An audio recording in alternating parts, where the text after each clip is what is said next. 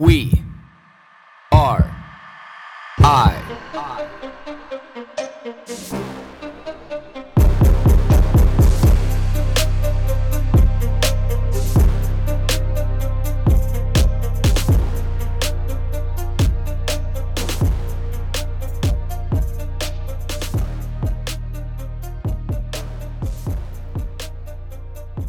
Oh, hunting. How I have a, a love hate relationship with you, and so does every other hunter, you know, and fishermen have the same thing. And I guess anybody endeavoring on any sport has this love hate relationship with it, you know, with any sport that they do. But hunting and fishing, I find when you were when you were out there to be able to retrieve something else. You know, maybe martial arts is the same way because you are trying to get something that doesn't want to be got. So maybe there's a, a really good correlation. But then you could say, you know, maybe defense, defending something is the same thing as not wanting to get caught. But I think it's it's slightly different. You know, when you are going against another, you know, biological being that does not want to be caught, does not want to be able to be in the position that you want to put it in, you know, and I think jujitsu would probably be one of the the closest examples of this because you know it's one of those ones, one of those sports that you really take the distance, and it's almost to the point where you know you are you taking somebody's life. Like this would be the equivalent to you know choking somebody out. You know, it's a, a falsehood of taking somebody's life. You know, when when you armbar somebody or leg lock or you know anything along those lines, when you submit somebody, it's it's telling them that you have dominance over them as a human being. So, hunting 101, my love hate relationship. You know, and this goes back now 39 years of my life because I was born and bred into a hunting and fishing culture in southern Alberta. You know, my bags are literally always packed. You know, if somebody said, Do you want to go hunting? I could walk home or walk in my door at home. I could grab my bags and I could be ready to go in five minutes. I'm always ready to go. Just because I was I was always taught that you have your go bags for your different activities, and that's this is why I have so many different packs. You know, the only thing that would make me spend an extra five minutes as if we were going overnight and I needed to pack my tent, my sleeping bag, and you know, food and some gear. But I grabbed my packs. Then I realized, well, are my knives as sharp as they could be? No, probably not. So I get the knife sharpener out and I'm sharpening those knives and making sure the tip's nice and sharp. It's not just about the the blade being sharp. If anybody's a, a hunter out there listening, you know that the tip of your knife needs to be sharp. This is imperative. This is critical. You know, because most of the time you're only using that first little half inch to an inch of the blade, and you need the tip to be very pointy, very sharp. So I have my my two skinning knives that I sharpen up that are so sharp that they could split a hair in half. You have my field dressing knife that is just the same. Make sure the blade's nice and small, you know, easy to manipulate, very sharp. Then I also have my surgical scalpel with a bunch of extra blades. You know, for all the hunters out there, they'll know exactly the reason why that I have those those different blades and why I have two skinning knives and not one. Why I have a very small bladed field dressing knife that's very, very sharp. And the reason why that I have a scalpel with multiple blades. Knives, check. Yep.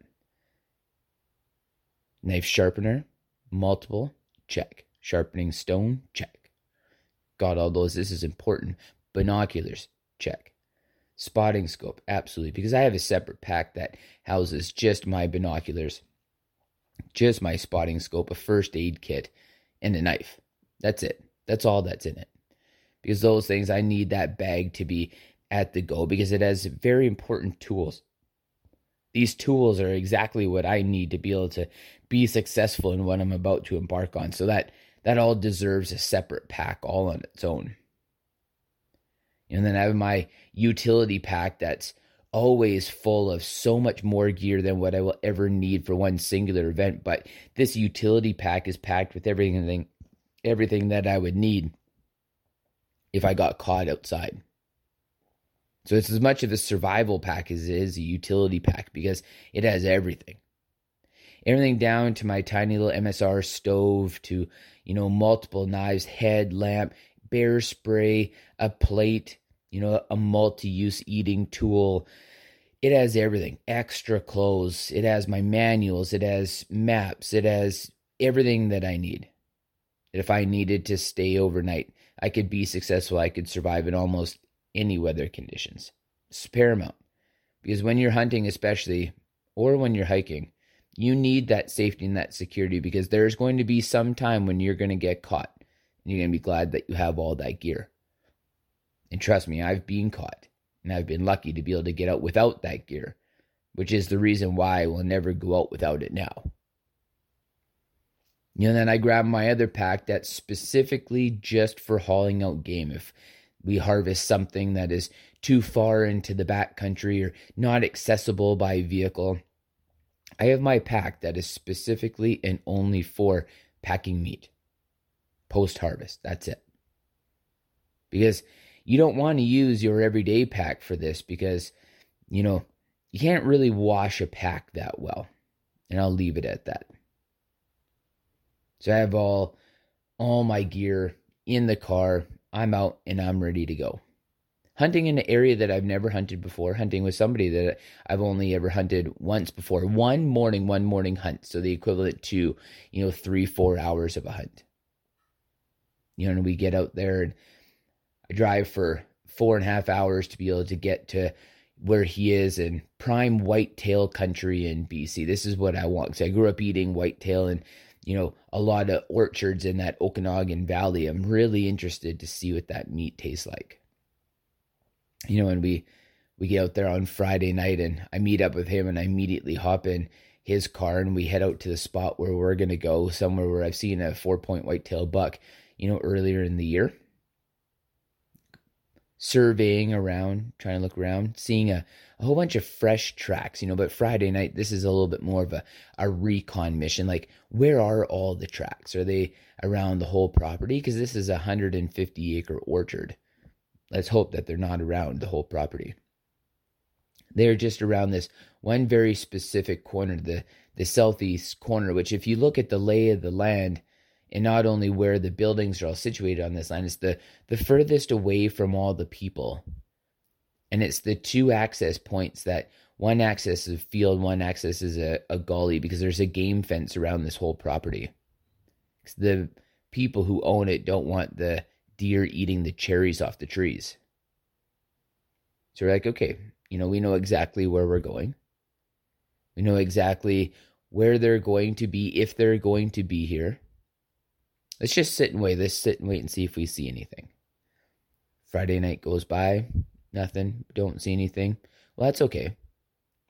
That's all right. Even though I've seen this four point whitetail buck, you know, earlier in the year, more in the afternoon and the evening, but that's all right. There's lots of activity around here. Plus, there's a, a house with a couple dogs, you know, right where these deer need to walk out through this hole in this game fence that's these people's driveway. You know, that's okay. Obviously, they're used to it. If I've seen them there before, those dogs have been there before. The house has always been there. They are pretty habituated, but, you know, still, they're a wild animal. They're going to scare easy. So we're like, okay, we know where we're going to go. We know where we're going to go on Saturday morning.